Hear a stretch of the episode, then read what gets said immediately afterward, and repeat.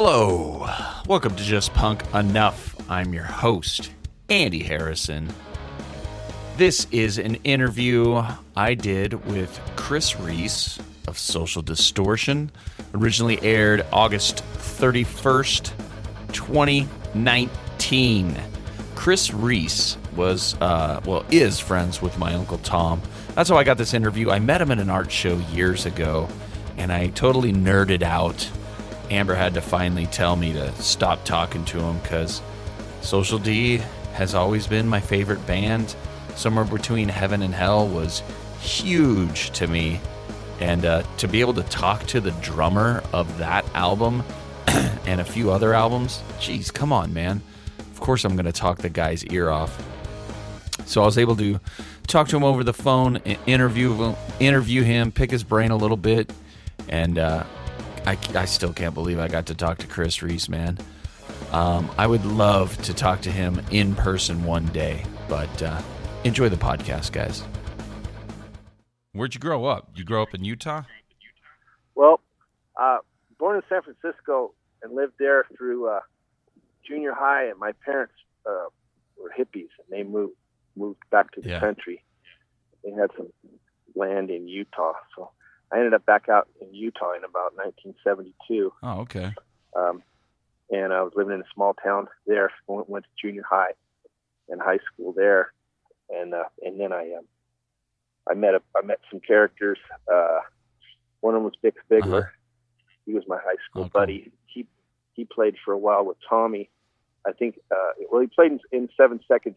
I think after Tommy, I don't know. He he produced a couple of Okay. the records. I think Skin, Brains, and Guts.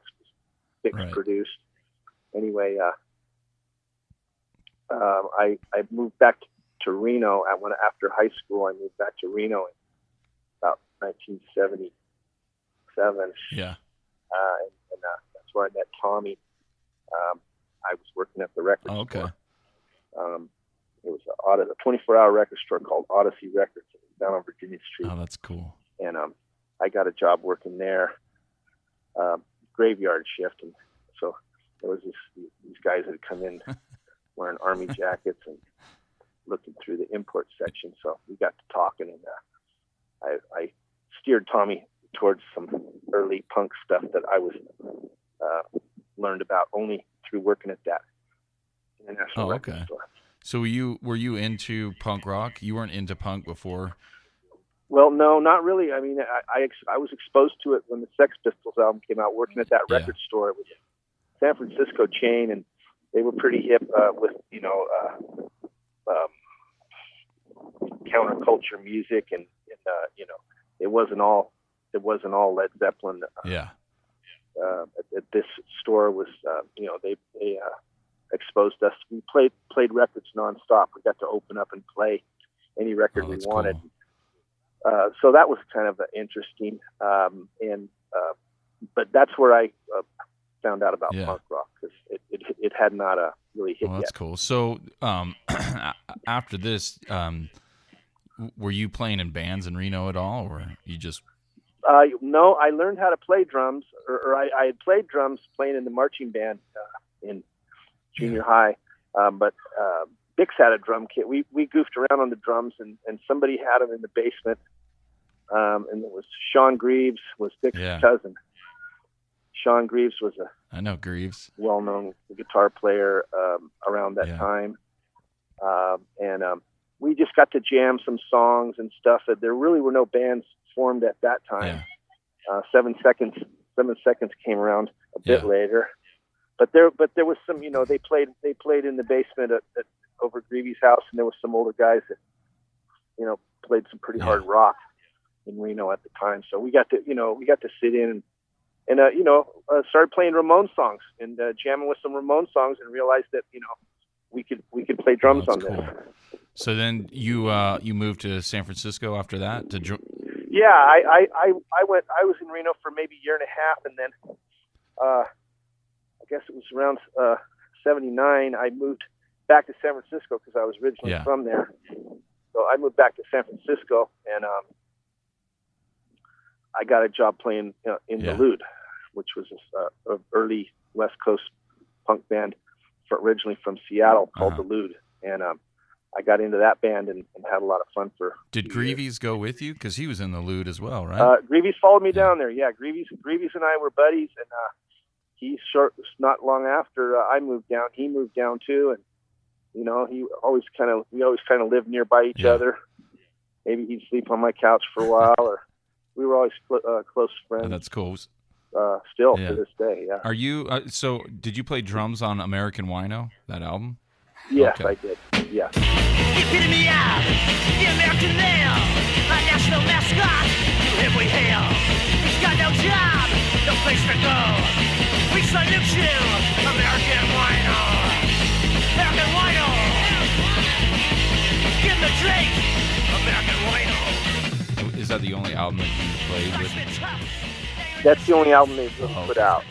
Okay, and They had a they had some singles and from the early early days in Yeah. Seattle. There was some singles, but um, that was the only uh, LP that the band ever put out. did you guys tour a bunch when you were in that band? Not a bunch. Uh, we did. We got to go to the South uh, a couple times. We went through Texas um, and New, as far as New Orleans. We knew some people out Yeah. there. Uh, Legionnaire's disease, and, and if there was a few people out there. We met the Dicks in uh, Texas, and we had some contact with a few bands. Sats knew quite a few people uh, in LA as well. We, we got down to Hollywood Yeah. a few times. That's cool. So, so your next move? Why'd you move out of San Francisco? Well, I, uh, I, um, the weather, you know, I, you know, it was, uh, got kind of tired of the fog and uh, just, you know, wanted to check out Yeah. SoCal and ended up in, uh, Hollywood around, you know, 80, 80, I guess it was around 82 or so, uh, ended up in Hollywood. Did you And, uh, just go down there for the you know. for the hell of it, or did you have anything set up? Yeah, just for the hell of it. You know, we kind of migrated around back then, and uh, you know, rent was cheap, and you just you can kind of stumble into a job and and live, you know, pretty pretty easily anywhere Yeah. um, on the west at that time. Um, So, but um, so soon after that, I mean, how Right. did you? How did the whole social D thing come about? well, you know, we we became friends with them um, because uh, through the Yeah. Lewd, we were one of the one of the top punk bands in SF Yeah. at the time. So when these LA bands uh, came through, they'd open up for us, and we'd hang out Yeah. together and uh, exchange gigs. Yeah, back then it was it was a you would just it was a uh, kind of a, a networking uh, process Oh, that yeah. went on with the bands because there was really no booking agents or, Right. or any uh, you know of course no internet or Yeah. anything like that. So you would just kind of uh, there was so few bands. There was you know only a handful of bands really at the time in each city. So uh, you know when they came to San Francisco, we'd get them a gig, and then when we came to L.A., they would get us a gig, and we'd, they'd sleep on our floor. You know, and we didn't we didn't couldn't afford motels even. We just drove up in a in a van all night, and we you know played a few shows in the city and turned around and went back. But uh, it, you know that's how that's how I got to know the Social D guys. They were a brand Yeah. new band uh, forming in, in the early '80s, and we played some shows together. And so when I went to LA, of course, we hung out. Um, you know, they they went on that America uh, another State of Yeah. Mind tour, and uh, it, when that fell apart, um, they they came back to LA, and of course they needed a drummer and a, a bass player, and um, someone you know recommended I go down to the Cafe de Grande and uh, basement and and try out. So Yeah. I did. And you guys hit it off right away, or was it kind of like, oh, we don't know? No, you know, uh, we were friends Yeah. already, and you know, uh, Mike said, asked me if I could play the Creeps, and I said, yeah, okay. So play it, play it, play, it, play the Creeps. All right, play a couple Yeah. songs. He goes, okay, we got a gig on Friday. you know, they got a gig on Friday.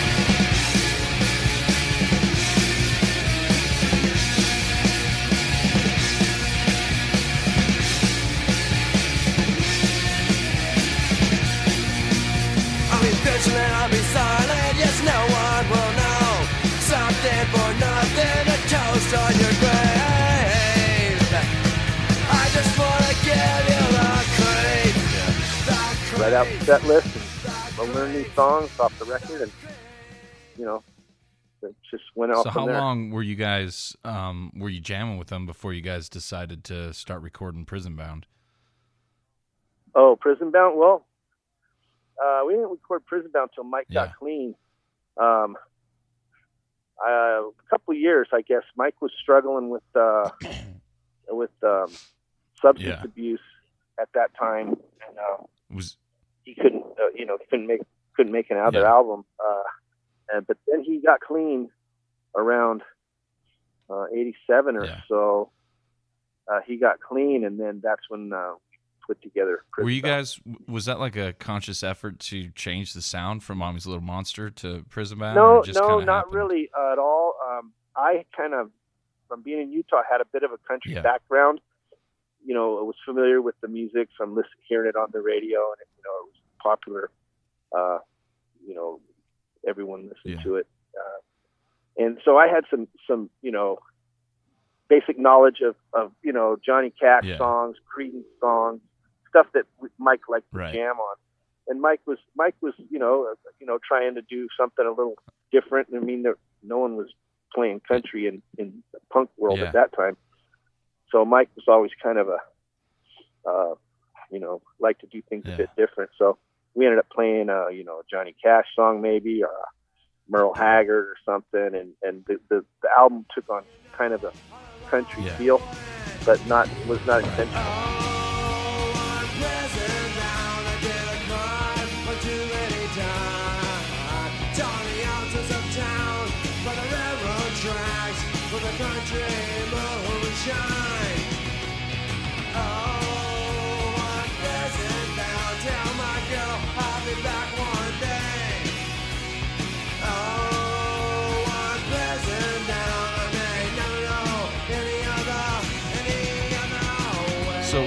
Was at the Casbah Recording Studio, and uh, uh, Chaz Ramirez was the uh, producer.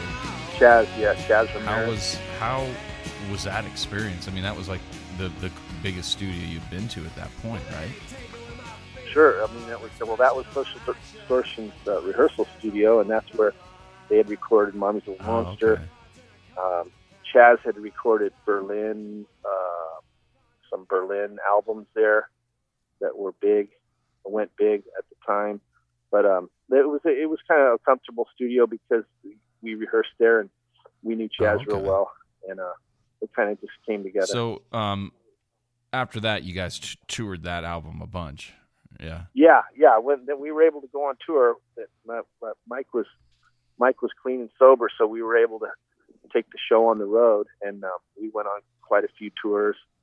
Uh, we got on uh, the KROQ, picked up Prison Uh-huh. Bound, and that kind that's kind of where it took off from was Prison Bound. Actually, KROQ, um, a few DJs uh, um, played uh, played Prison yeah, Bound, cool. um, and then that's kind of what, when things started to take So off. the the uh, next album after that is self-titled, and that was uh, you guys got signed to a major label, right? that's when yeah that's when the the major labels were, were kind of went hey how come this song's on major rotation how come this album or this band's on major rotation on KROQ and they're not you know they're on an independent Yeah. record label what you know so they came they came and said uh you know they they saw they saw that you know the possible potential of of of the band what what the band could be and they you know decided to Yeah. So were there like a couple? Were there more than one major label like coming after you guys? I wouldn't say there was a No. bidding war or anything Yeah. like that. No, unfortunately. Uh, but um, you know, it was that was a big label. I mean, that is a big label. So, You know, Epic Yeah. Records was, you know, and CBS and Sony is.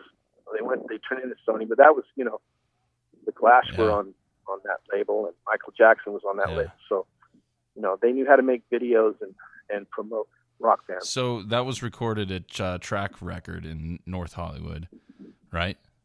I yeah. think so. That's And right. then, uh, gosh, who was the producer on that one? Dave. Yeah. Dave Jordan. yeah. How was? Yeah, Dave Jordan was the. I mean, he was he was big time producer, right? Like, He was. He, I mean, he, he he he did some was doing big time bands at that time, like one right after the other, and we were, you know, they were able to hire him and get him to because he he was he was good at getting the rock Yeah, sound.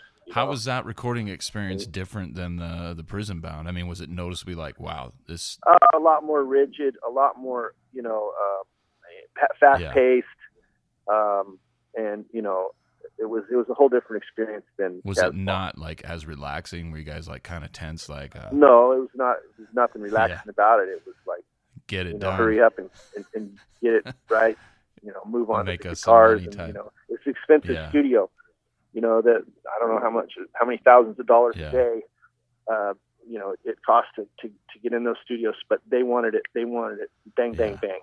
So the uh, I know that the cover art of that is was kind of controversial at the time, and some some record stores wouldn't uh, you know carry that because of that. Hmm, I don't. I don't know about that. Uh, I I had never heard that. You know, I mean, it was dr- uh, drawing, right? Are yeah, you talking about the the- drawing. the yeah, drawing of the guys that kicking in Yeah. the door and stuff. Uh, that was a friend of ours that, that did Yeah. that artwork. Art, I think his name was Art Morales, I think, uh, L.A. guy. But um, no, I don't remember it, No. it being uh, controversial in, Oh, in any way. So did you notice like after this album, um, you guys getting even bigger?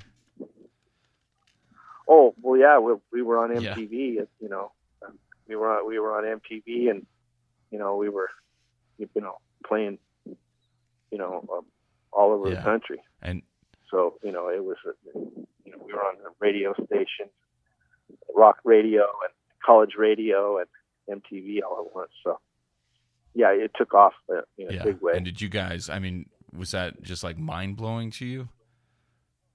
well, yeah. I mean, that's like a dream come true. It's sure. you know, went you know went from riding around in a van to riding around Yeah. a tour bus. Big yeah. difference. And so you guys toured that album a bunch. Yeah. Uh huh. and then um um and then you guys uh did somewhere between heaven and hell which is Yeah, and then they wanted it. You know, of course, uh, you know, a, a year later when you get done Yeah. from touring, they want another album like Yeah. right away. So it, you know, it's a bit stressful for you know Mike and and, and Yeah. everybody. Uh, you know, to to uh, you know put out you know another good record within a year. You know, because the other ones, you know, Mike was able to take his time and and you know he had all the material for another for uh, all the material from between Oh, right. prison bound and self titled. Huh. You know, it was it was years. You know, uh, you know maybe a few years to accumulate that, and then go in for you know once the one album they want another one right away. yeah well that's uh somewhere between heaven and hell is easily my favorite album album of all time so i've listened Oh, really? to that album more than any other album probably ever. So that that's Well- really what kind of got me into like knowing that there's different music out there than you know top 40 stuff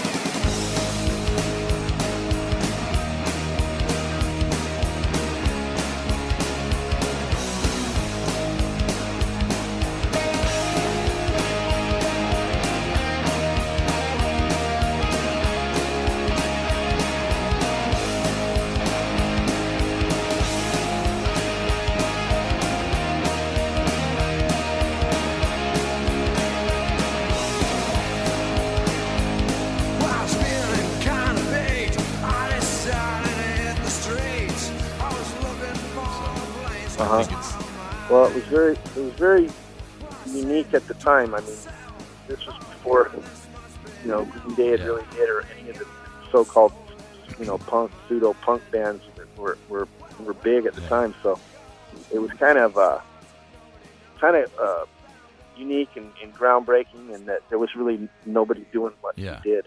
Well, I find it interesting that it was uh, kind of written pretty quick. You know, now that you say, it, you know, Yeah, it, it's like, well- wow, okay.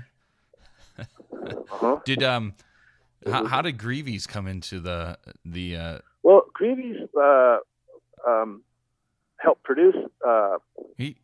the albums. Greaves, Greaves was I brought him along as a roadie when we Oh, okay. toured. I, I got him a job as a as a Mike's guitar tech.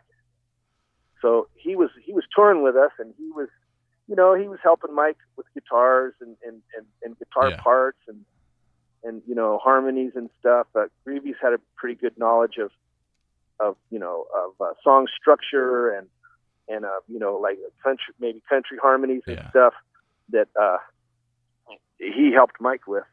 Because Mike didn't come from really a country Right. background.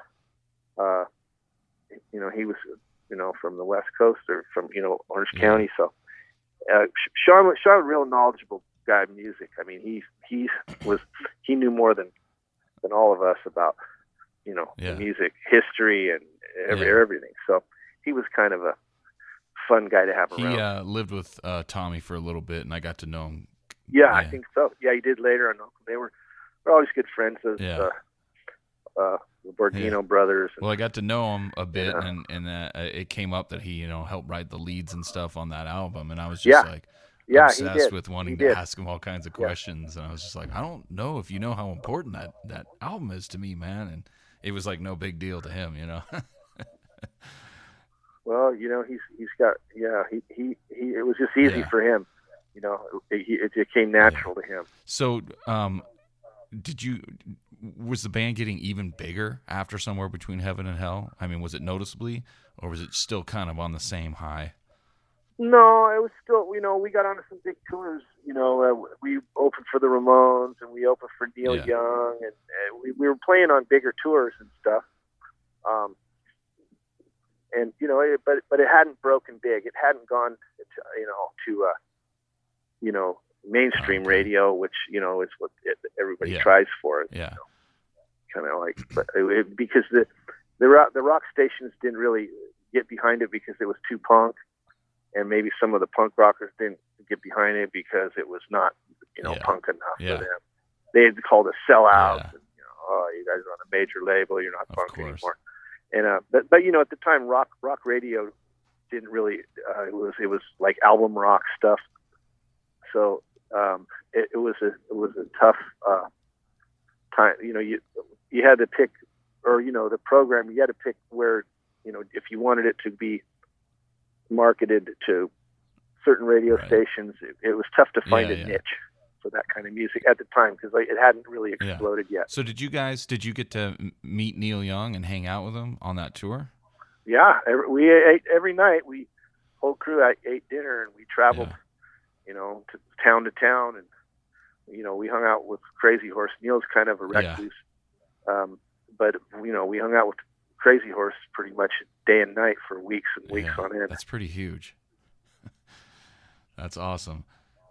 That was an that was an education Oh, in yeah? itself to me, because those guys were real helpful and they you know they were always really cool to us as an up and coming band, and uh, they you know they went out of their way to you know uh, uh, give us Oh, advice, cool. you know, Yeah. Career advice, Yeah. etc. But you did get to meet Neil Young. I mean, he how how was he Yeah. as as a Sure. as a guy? How Yeah. was he?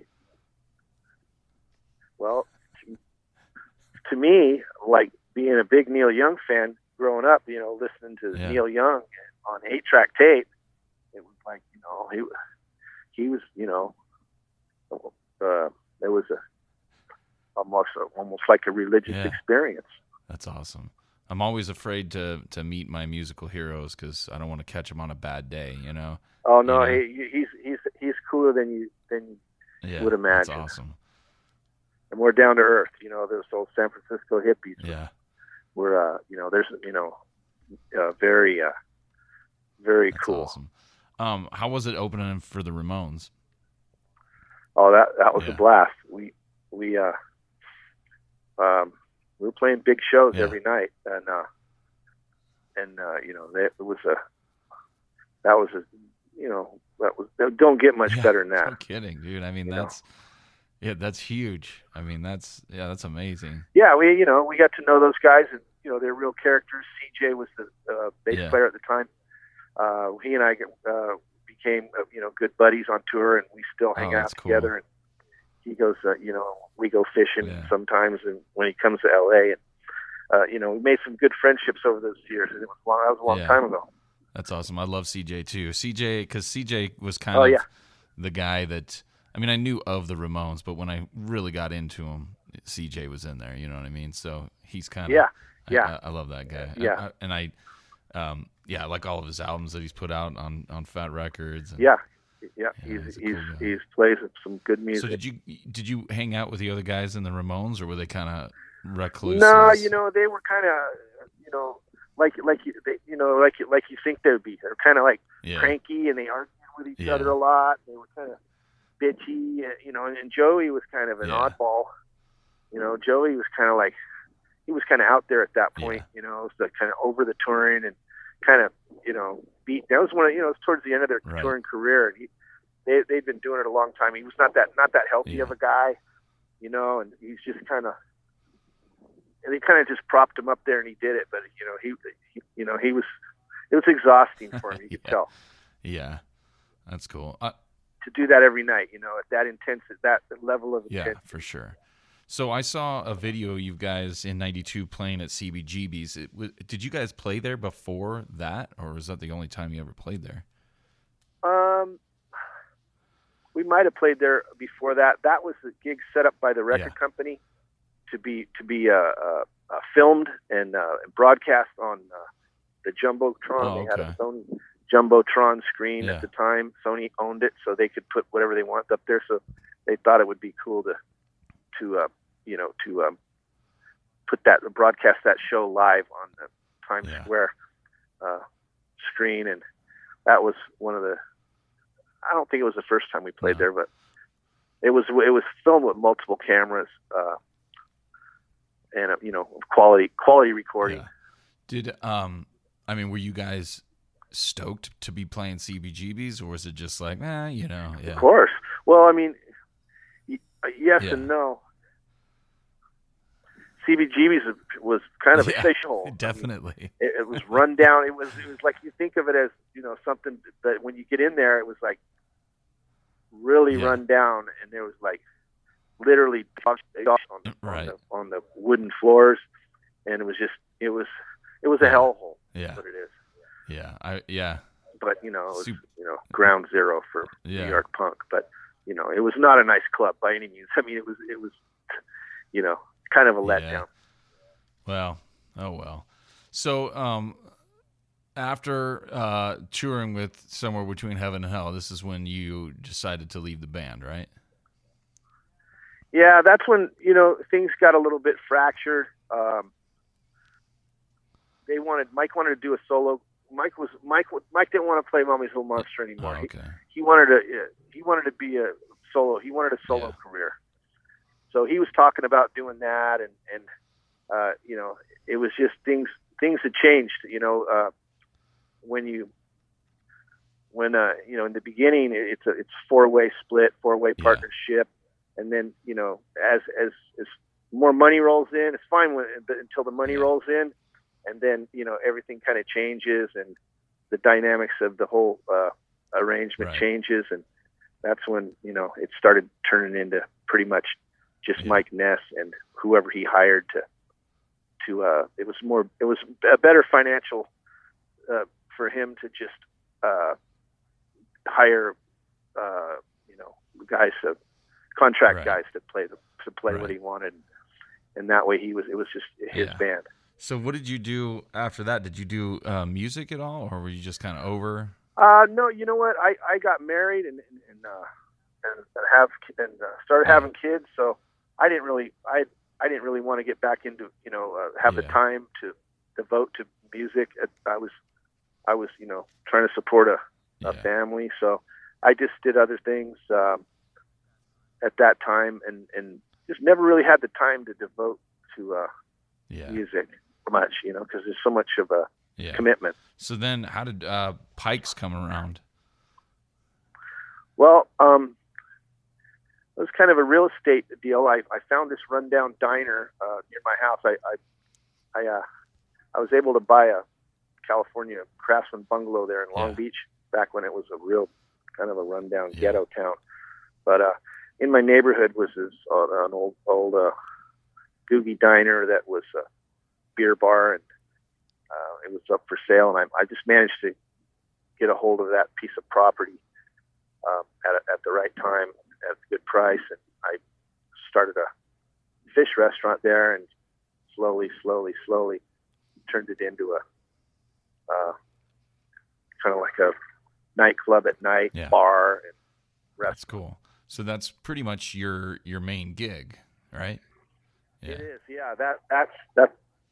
I'm retired now. I I, I rarely work there, but uh, that's that's my Yeah. gig. Yeah.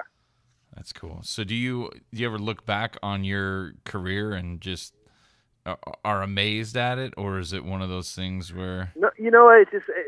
I mean, I I thank my lucky stars daily. yeah, uh, and you know it, it was a, it was a hell of a ride. There's no doubt about that. You know, but at the time and when we were doing it, it just it just seemed Yeah. normal, and you know, and we were working at it like you know, trying real hard to to to to go against the the yeah, current and and and and play music that was not popular. You know, because we we felt we we felt you know strongly about the music, but it was a real tough uh, at the time. You know, it was really uh, you know, it was not it was not anything like it was loved Right. as punk rock Right. is today. It was, uh, you know, it was, it was rebel music, and it, we were not liked by by all. yeah. So it was it was a real it was a real uh, uphill Yeah. climb.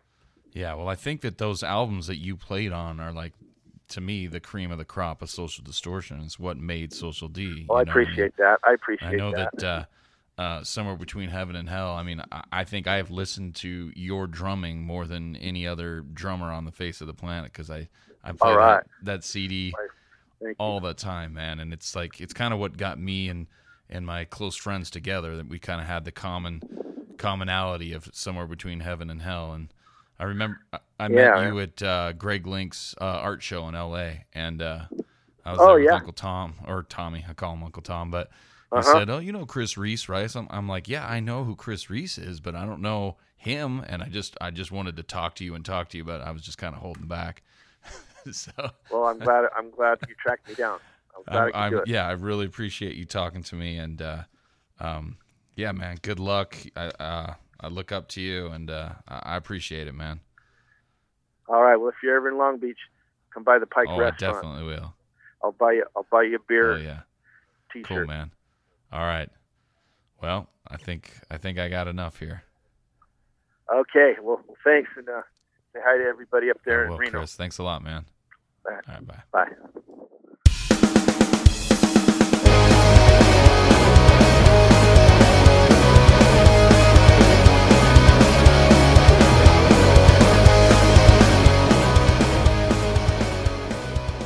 There you have it, man.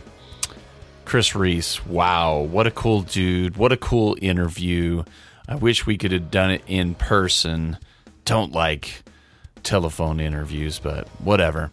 If you want to check out that full show, go to justpunkenough.com and you can listen to the music I played that night. And uh, these are radio shows that I do for KNVC here in Carson City. And uh, yeah, you can go over there to knvc.org and check out other shows. Um, thank you for listening, guys.